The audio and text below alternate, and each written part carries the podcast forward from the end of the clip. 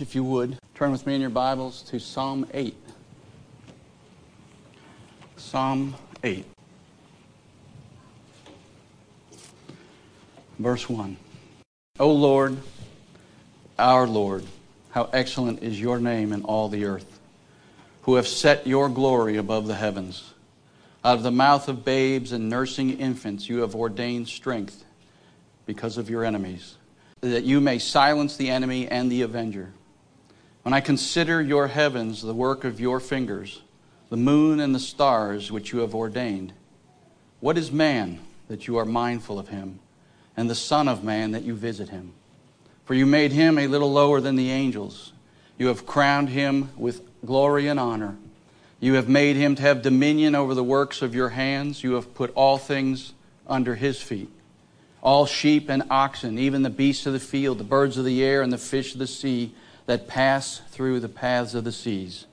O Lord, our Lord, how excellent is your name in all the earth. You would just pray with me, please. Father, we thank you for your word. And we just agree together, Lord, that you would speak to us through your word.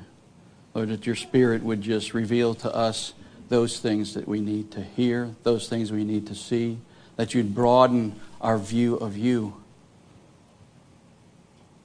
that we would see you as the exalted one, the infinite one, the all knowing one, the majestic one, our Lord. We thank you, Lord, for showing us these things in your word, and we ask for your presence here now in Jesus' name. Amen. Amen.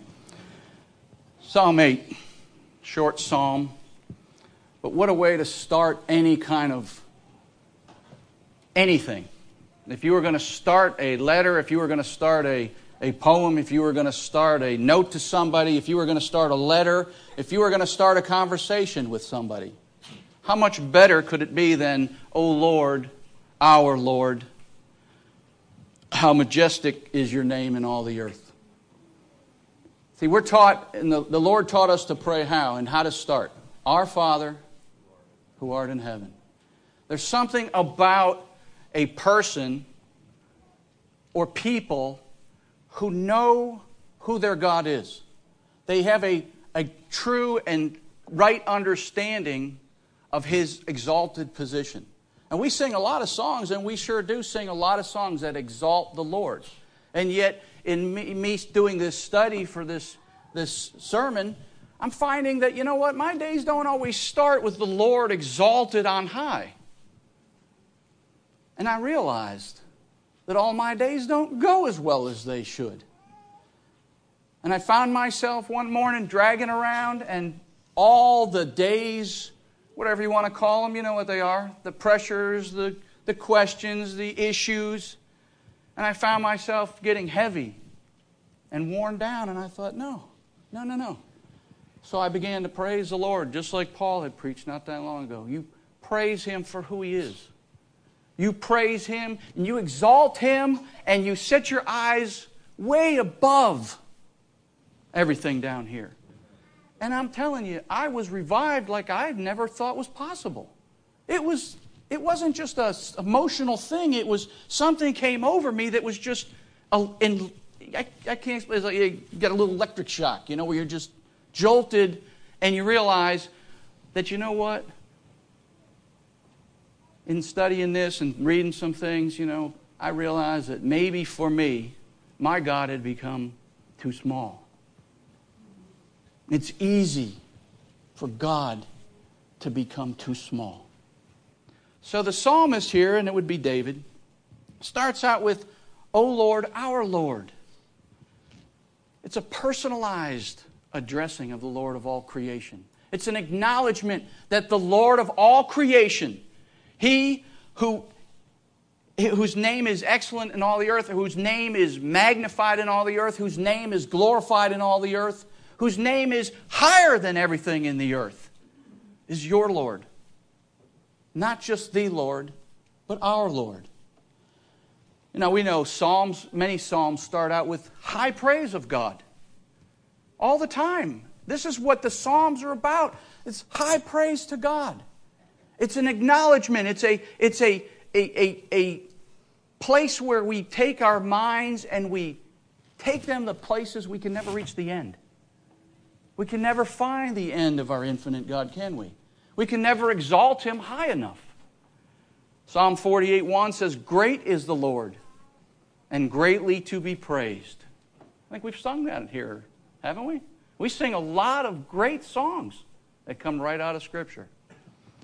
Psalm 95 says, For the Lord is the great God and the great King above all gods. O come, let us worship and bow down. Let us kneel before the Lord our Maker. And we sing this song, 1 Chronicles 29. Yours, O Lord, is the greatness, the power and the glory, the victory and the majesty. For all that is in heaven and earth is yours. Yours is the kingdom, O Lord, and you are exalted as head over all. Both riches and honor come from you, and you reign over all. In your hand is power and might. In your hand it is to make great and to give strength to all. Now, therefore, our God, we thank you and praise your glorious name. You know, we know that the heavens, Psalm 19, the heavens declare the glory of God. Everything that surrounds us, when we look at creation, what do you see?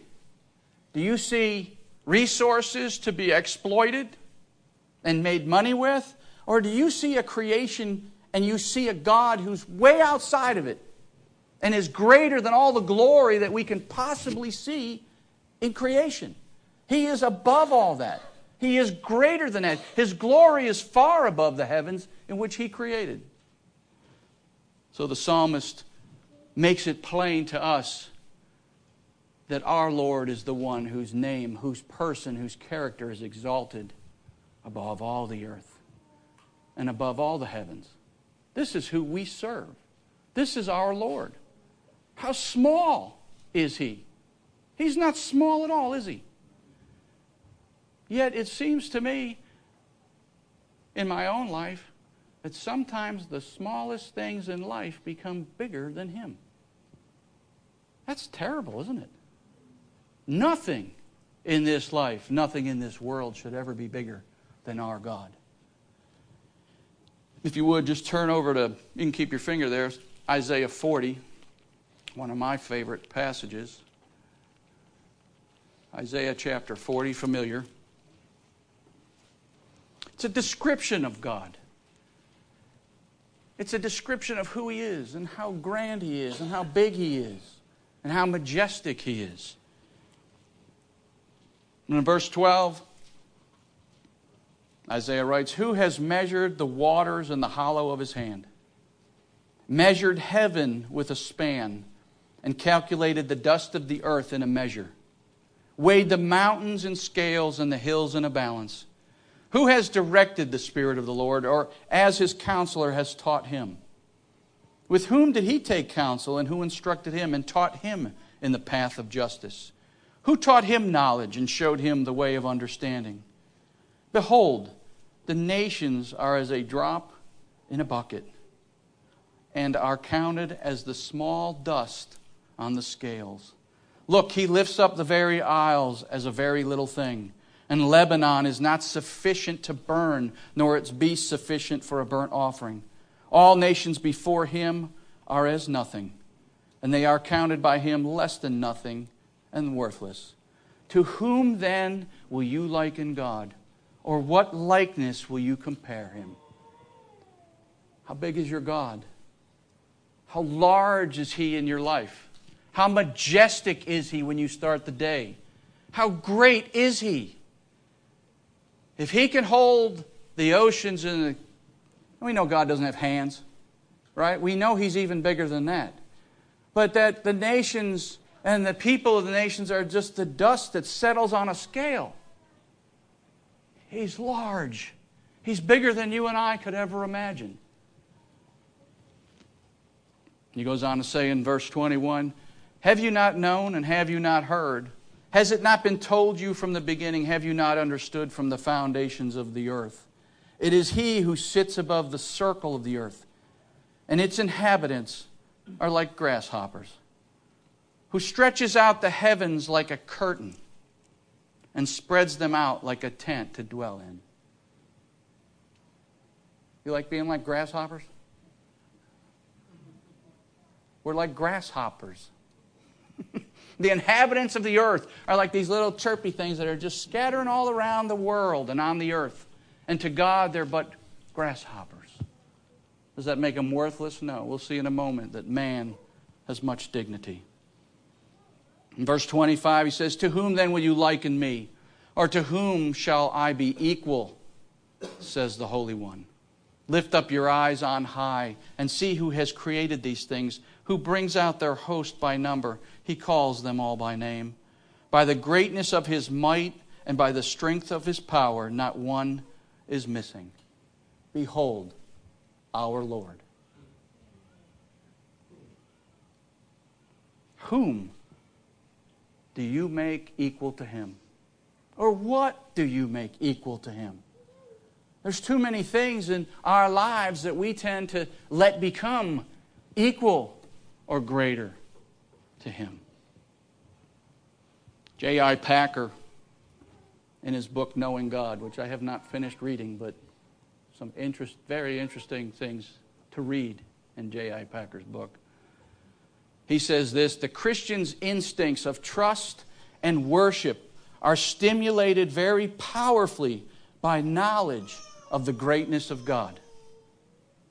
When your, when your perception, when your understanding, when my understanding becomes to where I understand God and I see Him as great and as majestic and as infinite and as all powerful as He is,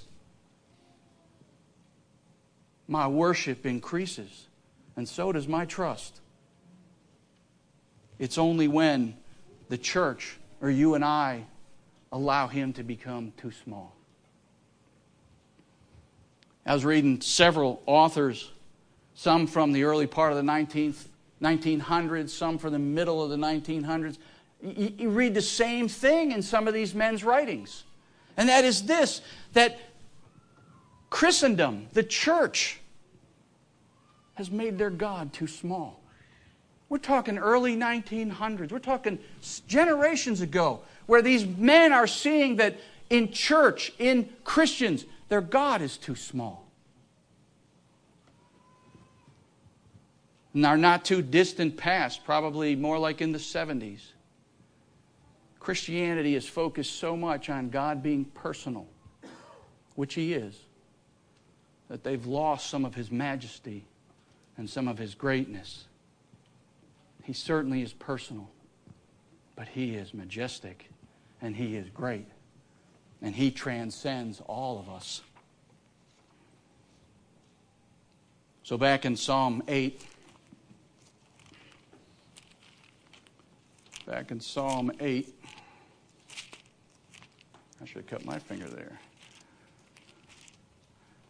He goes on to say, contrasted with the greatness of God, as the psalmist starts the exalted one whose name is excellent in all the earth, who have set his glory above the heavens. What does he say? He contrasts how he ordains strength. How does he demonstrate his power to those who are his enemies? He does it through who? Verse 2 Out of the mouth of babes and nursing infants, you have ordained strength. Because of your enemies, that you may silence the enemy and the avenger. There's something about God who chooses to use the most desperate, dependent, needful, trusting individuals to show himself strong. It's only as we see ourselves as little children. Didn't Jesus say that we need to be converted and become as children? Not act like children, but to become like children. And everyone in here, for the most part, I think, has had children or knows somebody who has children. But as a parent, you know that your child has what?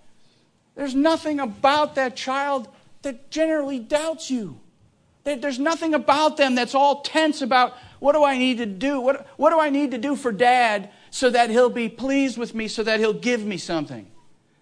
Children don't do that. They trust their parents, they have a confidence. They lean upon them.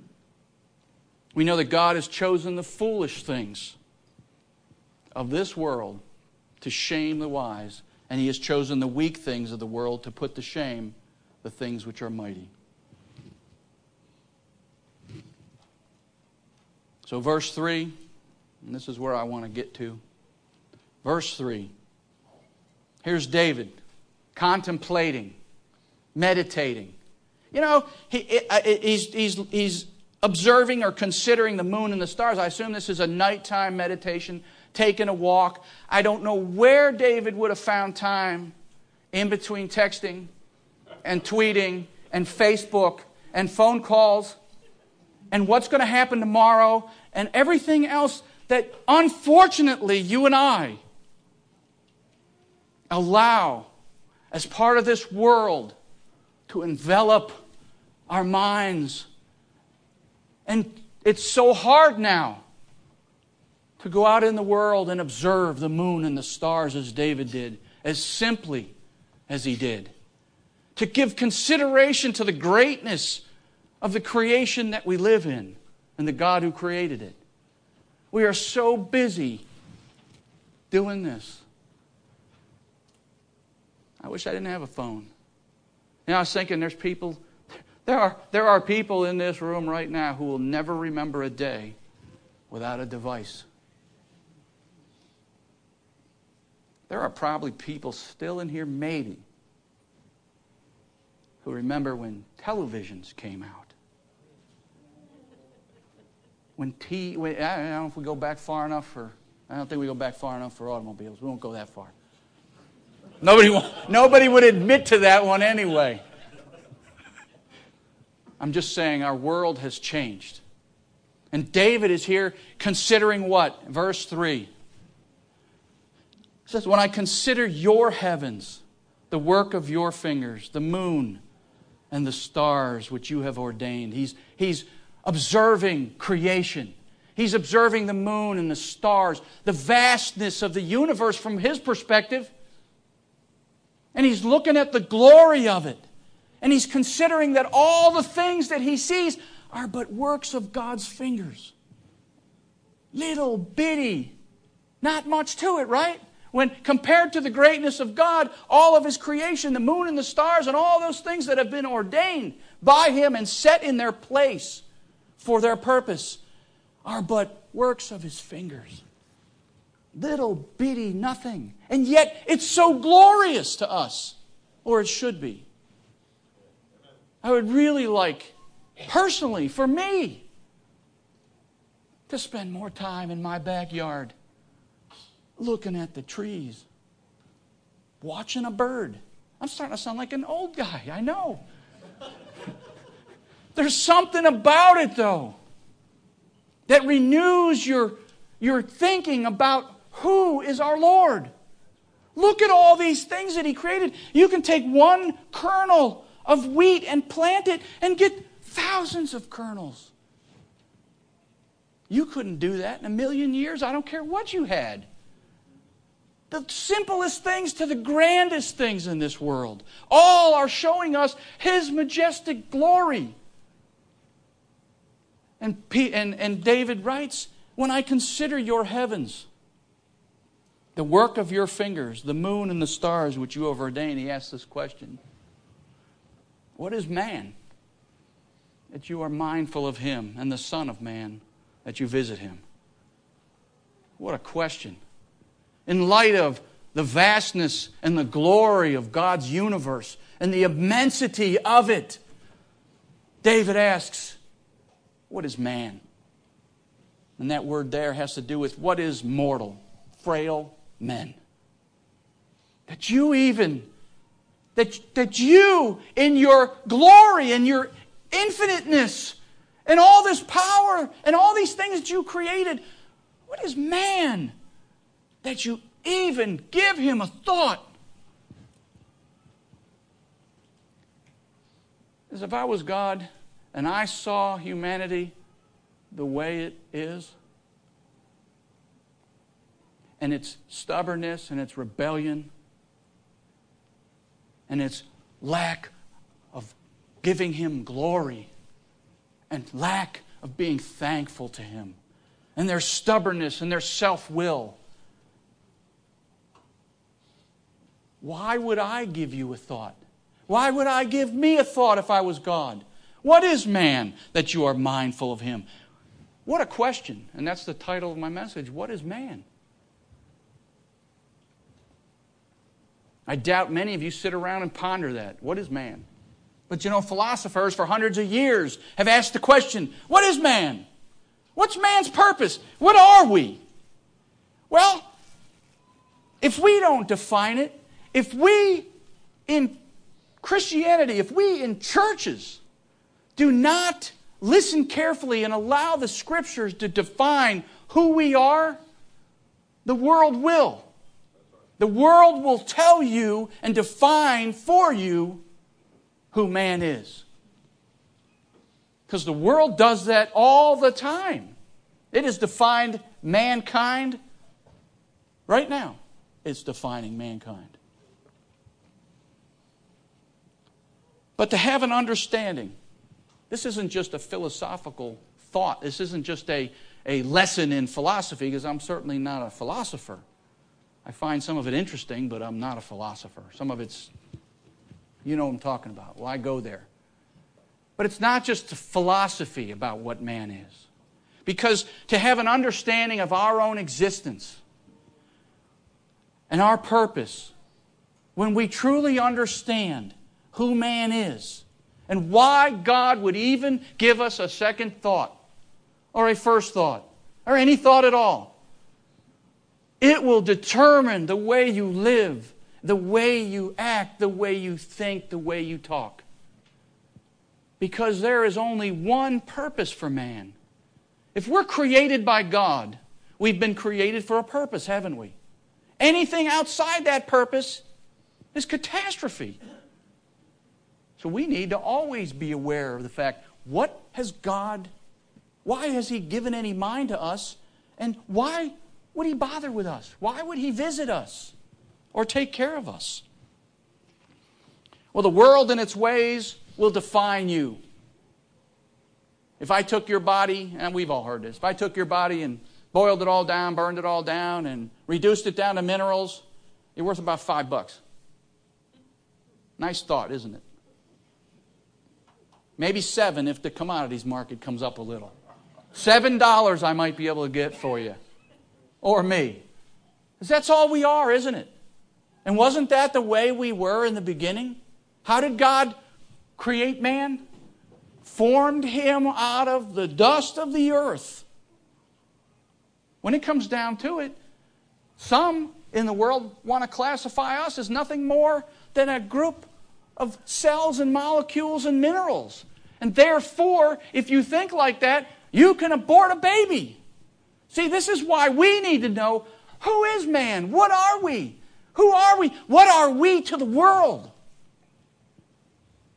Because if you just think of man as nothing more than a Homo sapien, nothing more than a naked ape, nothing more than a more developed baboon, you can take a gun to a police officer's head and shoot him because you have nothing there to tell you who you are and why you're here.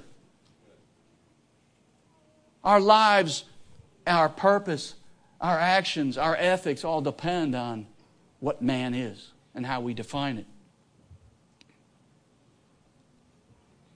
We can be, we can be defined by the world economically, can't we? Oh, that's, you know, how much can you produce? Thomas just got a new job. Let's see what he's worth. Your net worth is all that matters, right? In some institutions. That's what man is. Man is is nothing more than a person or a, a, a, a thing that produces things and pushes the economy along. That's what we are, right? That's what man is. That's not what man is. Or socially, what is man? When I say man, you, you do know I'm still talking about you ladies. We're talking about mankind, not just men. Socially, where do you stand in this world? Are you a nobody? Are you a somebody? Are you a leader? Are you the president? Are you a governor? Who are you? Does that define man? About our intellect, our intelligence, our wisdom. We tend to put a lot of value on a lot of things that really don't define man. There are only ways in which the world wants to kind of categorize humanity. So, if we were to answer the question, what is man, by the world or our culture, using worldly wisdom apart from Scripture, we would be so far off track. We would never fulfill the purpose in which God has placed us on this earth. Because our focus would be wrong, wouldn't it? We'd see ourselves incorrectly. The only way we can function purely and without corruption in this world is to know who we are as God sees us from the beginning. Because man was created for a purpose. God said in Genesis 1:26, God said, "Let us make man in our image, according to our likeness." That's a big deal, isn't it? the dignity of man over all of his other creation, all the other animals. He says within himself, Let us make man in our image and after our likeness. So here, man is the, the ambassador to the world, representing him, reflecting an image of God. We on this earth our purpose is then to be a reflection of who God is. See, if we don't do that in our lives, if we allow something else to define that and we lose track of that, your life becomes a little jumbled. You wonder why things don't go quite like they should. Well, maybe we've just gotten a little off track. We've lost sight of the one who created us. We've lost sight of who is man? And why would God waste a second thinking about him? From the dust of the earth, he forms man, and he does what? He breathes into him the breath of life. And man becomes a living soul. So, if we were going to ask the question, and it's already been asked through centuries but if we were to use the Westminster Confession of Faith, what is the chief, chief and highest end of man? This is you and I, friends, right? And the answer they came up with was man's chief and highest end is to glorify God and enjoy Him forever. The single and sole purpose of man is to glorify him. Isaiah 43 7 says, Everyone who is called by my name, who I have created for my glory, I have formed him, yes, I have made him. Ephesians 2 tells us that we are his workmanship, created in Christ Jesus for good works, which God prepared beforehand that we should walk in them. See, we can't walk in these good works automatically if our idea is askew as to who we are and what our purpose is. We'll walk according to the world. We'll walk according to some philosophical idea about who man is. So here we are to be image bearers. We are to be God's image bearers in this world. How do we do that? We do it by appreciating Him. We do it by giving Him adoration, praise, and glory. We show Him our affection and our love. And we live in subjection to our Lord. Could we say that if we love God and love others, we ultimately will fulfill the purpose by which we've been placed on this earth? It's that simple, isn't it? Just do that. Just leave here and do that. Just love God and love others, and you will be an image bearer of God. So, amidst all of God's creation, David asks the question, What is man? That you are mindful of him, and the Son of Man, that you visit him. Here we have all of God's glorious creation, magnifying him as we look at it. And yet, man becomes the very pinnacle of all of it. Because why? It says in verse 5 it says, For you have made him a little lower than the angels, and you have crowned him with glory and honor. Man was to rule with a crown. Man was to rule with honor in this earth. Man was to reflect God as the one who had given him authority in this earth. Now, if you've been given authority by someone, and all you're expected to do is take the authority given you and apply it to where you've been purposed. Can you do that? Or, or do you take your own authority and apply it to your purpose? Because there's a big difference between knowing that we've been given authority and just trying to have authority. I mean, when Jesus came across the centurion and he said that he had great faith, what did the centurion say? He says, Listen, you don't need to come to my house, Jesus. All you need to do is speak the word because I understand authority. I understand that if you've been given authority by God to speak to this situation, then it has to obey. Just like me as a centurion, if I say to somebody, go and do this, they go and do it in my authority. We live in this world with the authority given to us by God. We don't generate our own authority, we don't generate our own ways of, of displaying His glory. We reflect what's been given us. But what happened? What happened when sin came into the world?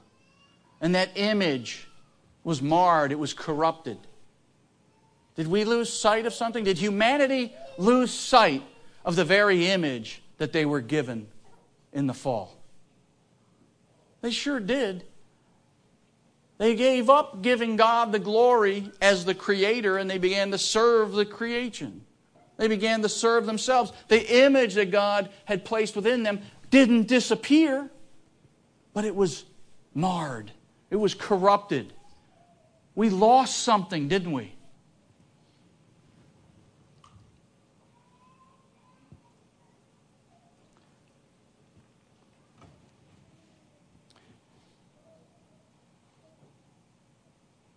But you know, the good news is that another image bearer came on the scene and bore God's image perfectly. You know, you think in the garden, man was created in God's image to be a reflection of God. Jesus, Son of God, took on our likeness and as a man, he reflected God's image perfectly. But it's more than that.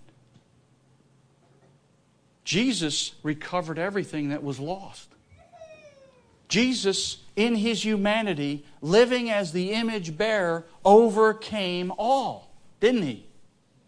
He demonstrated by his authority that he had from his Father as his image bearer the absolute express image of his likeness and the outshining of his glory, Hebrews 1. He, by his authority over what in this world? Jesus, as the image bearer, had authority over nature. Jesus had authority over sickness, infirmity, demons. He had authority over all flesh. He was tempted in all points, yet without sin. He's the one who overcame the world. Now, here's the thing Jesus is the one. Remember when God created man, and it says that he crowned man with honor and glory. Well, guess who, in overcoming all of this and taking the authority he had as the image bearer, the Son of God, doesn't it say that he was crowned with honor and glory?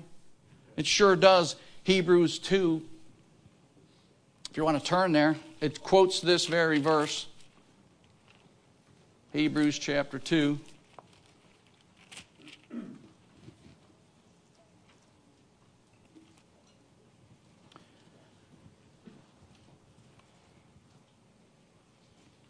Verse 5 it says, For he has not put the world to come of which we speak in subjection to angels. But one testified in a certain place, saying, What is man that you are mindful of him, or the Son of Man that you take care of him?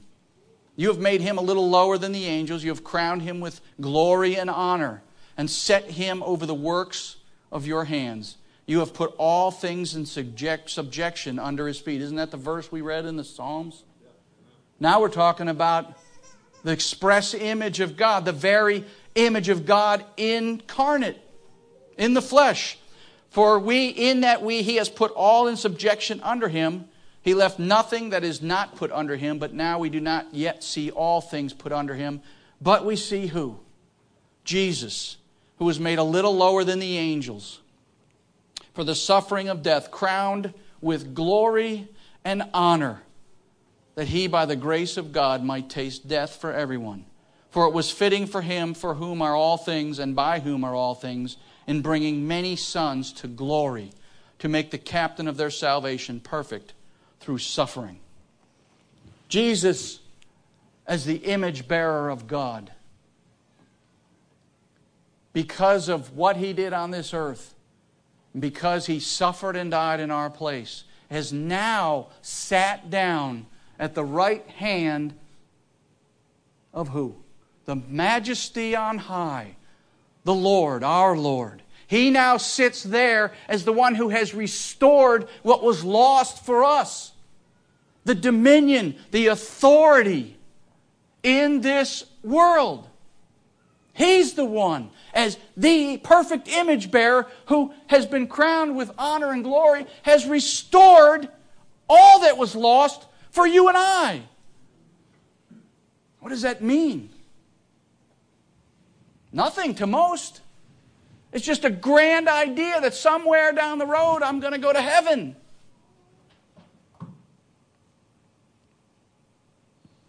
But Jesus is the express image of God, his very outshining of his glory.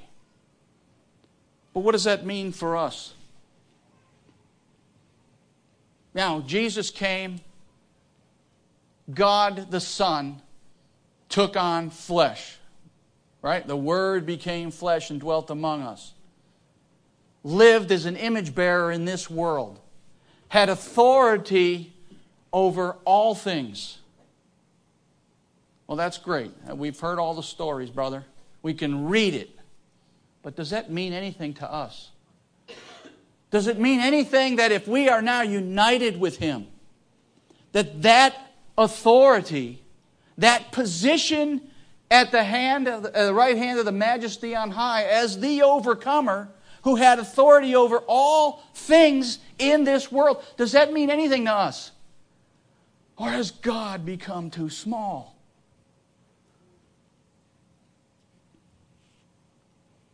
I think we know, at least I can speak for myself. I think I know a lot of words and I think I know a lot of things from the Bible. But do I truly know what authority I have in this earth? Do we even consider that the authority in which Jesus has received on our behalf and has given to us by His Holy Spirit because of the life lived and because He is now seated at the right hand, do we have any authority in this world at all? Or do we just hope things will turn out okay? Remember when Jesus was in the boat and the, the waves were coming over the sea and he's sleeping in the back and he gets up and says, Where's your faith? Is he asking that question because where's your authority when it comes to nature? Is that a fair? Could he ask that? Where's your faith? I know I have authority here because I am the image bearer. I'm the creator of all things. Didn't Jesus say at the end of Matthew, All authority has been given to me in heaven and in earth? I'd love for us all to walk in a complete understanding of the authority we have in this world. Because if Peter and John can go to the temple and pray and meet a lame man, not their brother, not some aunt and uncle, not somebody they knew even, but to meet a lame man on the way, begging, and know that they have something to give. They have a name. They have a name, don't they? What's in that name? Oh Lord, our Lord, how majestic is your name in all the earth. It's the name of Jesus, it's His name. It represents who He is now at the right hand. It represents, it, it brings the authority and the power that He has, and it brings it to the situation when we have faith. Doesn't it? Or does it? If Peter and John can say, in the name of Jesus, rise up and walk, what makes them any different than me? I want to know. I don't want to be a superhero and raise lame people, but I'm supposed to, you're supposed to be God's image bearer. Just as Jesus was God's image bearer and did the things he did because he was. Has God not given us the same authority and dominion in this earth? Now, I'm not here to criticize any of us because I'm certainly not out there raising lame people. But it frustrates me to think that I'm, like I said at the beginning, because of my lack of revelation or understanding, my God is too small. Is God infinite? Can I ask that question? Is He all powerful? Is He everywhere at all times, past, present, future, anywhere at all times? Is there anything impossible with Him? Are, are you sure? Because sometimes I think we take the finite things and make them bigger than He is. And we think that we are the ones that have to bring something to Him in order for us to have this authority. We think somehow we have to, by our performance, possibly, earn what's freely been given to us by Him. If He crowned humanity with glory and honor so that they would have dominion in this earth as his image bearer. Be to God, we were all those image bearers.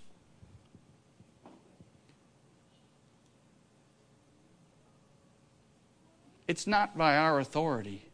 We've we are the ones who have been given authority from him who is great.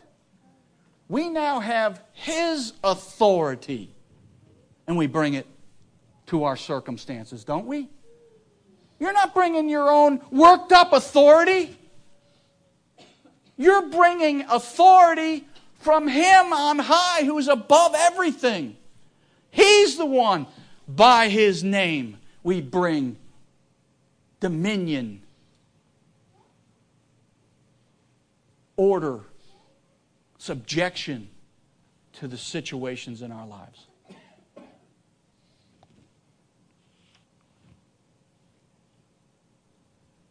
So, in Christ and through His name, the authority and dominion that was given to humanity has been restored. If Peter and John and Stephen, who wasn't even an apostle, was he? Wasn't Stephen just some table waiter guy out there doing full of the Holy Ghost and power and doing miracles? What makes us any different? What makes you and I different?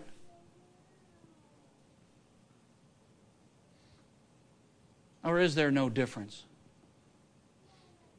Or is there a time, as some would say, that all that has ceased? All that, we don't need that anymore. We have the Word of God. So the, the dominion and authority that God gave to mankind, us, that's been restored through His Son who was obedient to death of the cross and has now been exalted to the right hand and been given a name above every name, whether in heaven, on earth, or under the earth. I don't want to disgrace his name. I don't want to be a bearer of his name and not demonstrate his image.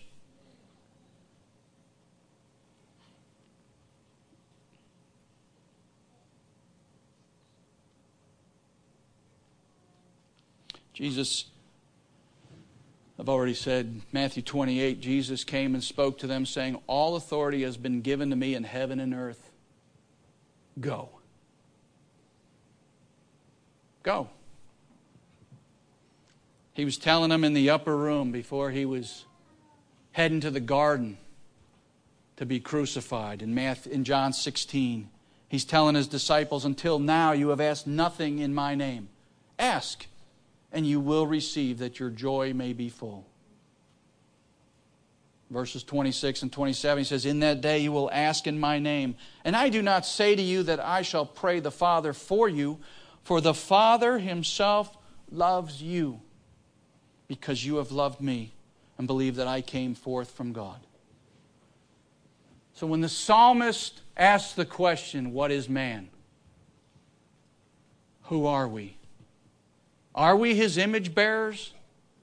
Are we those who take his name and the authority that's been given to us in his name?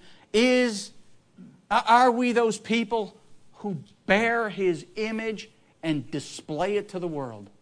I want to be one of those. But I can't generate my own authority. I have to understand what I have. I have to have my eyes enlightened to who we are, just like all of us. So the psalmist finishes just as he started with the greatness of the Lord and his name. He never allows the Lord to be diminished in who he is. And he finishes the psalm in verse 9 and says, O Lord, our Lord, how excellent. And if I might add, wide and large and powerful would define that word, is your name in all the earth. Is his name still that in this earth. It's not that way apart from us. It's not. Let's not let God get any smaller if He's too small now. Let's start our days acknowledging how great He is, how mighty He is, how loving and wonderful He is, how much He's provided for us all the great things. Let's not start our days, unless everybody in here does that already, and I'm only talking to myself. Let's start our days magnifying God. Let's make Him and acknowledge Him as the great one. He is the Lord of all. Amen. Father, we thank you for we thank you for this time and we thank you, Lord, that you are God Almighty. You are the infinite, all powerful one, the one with whom nothing is impossible. We thank you, Lord, that as we press into you to understand, and we pray, as Paul prayed, that the eyes of our understanding would be opened and we would come to know the power that has been given us. May your Holy Spirit fill each one of us. May our eyes be enlightened to truly see you as who you are. And because you are the one in authority over all your creation, and you have given that authority to us, may we see that. May we come to understand it, and may we be the bearer of your image in this world, in this community, in our families. Lord, we just thank you for this time and we ask your blessing on each soul here. We ask in Jesus' name.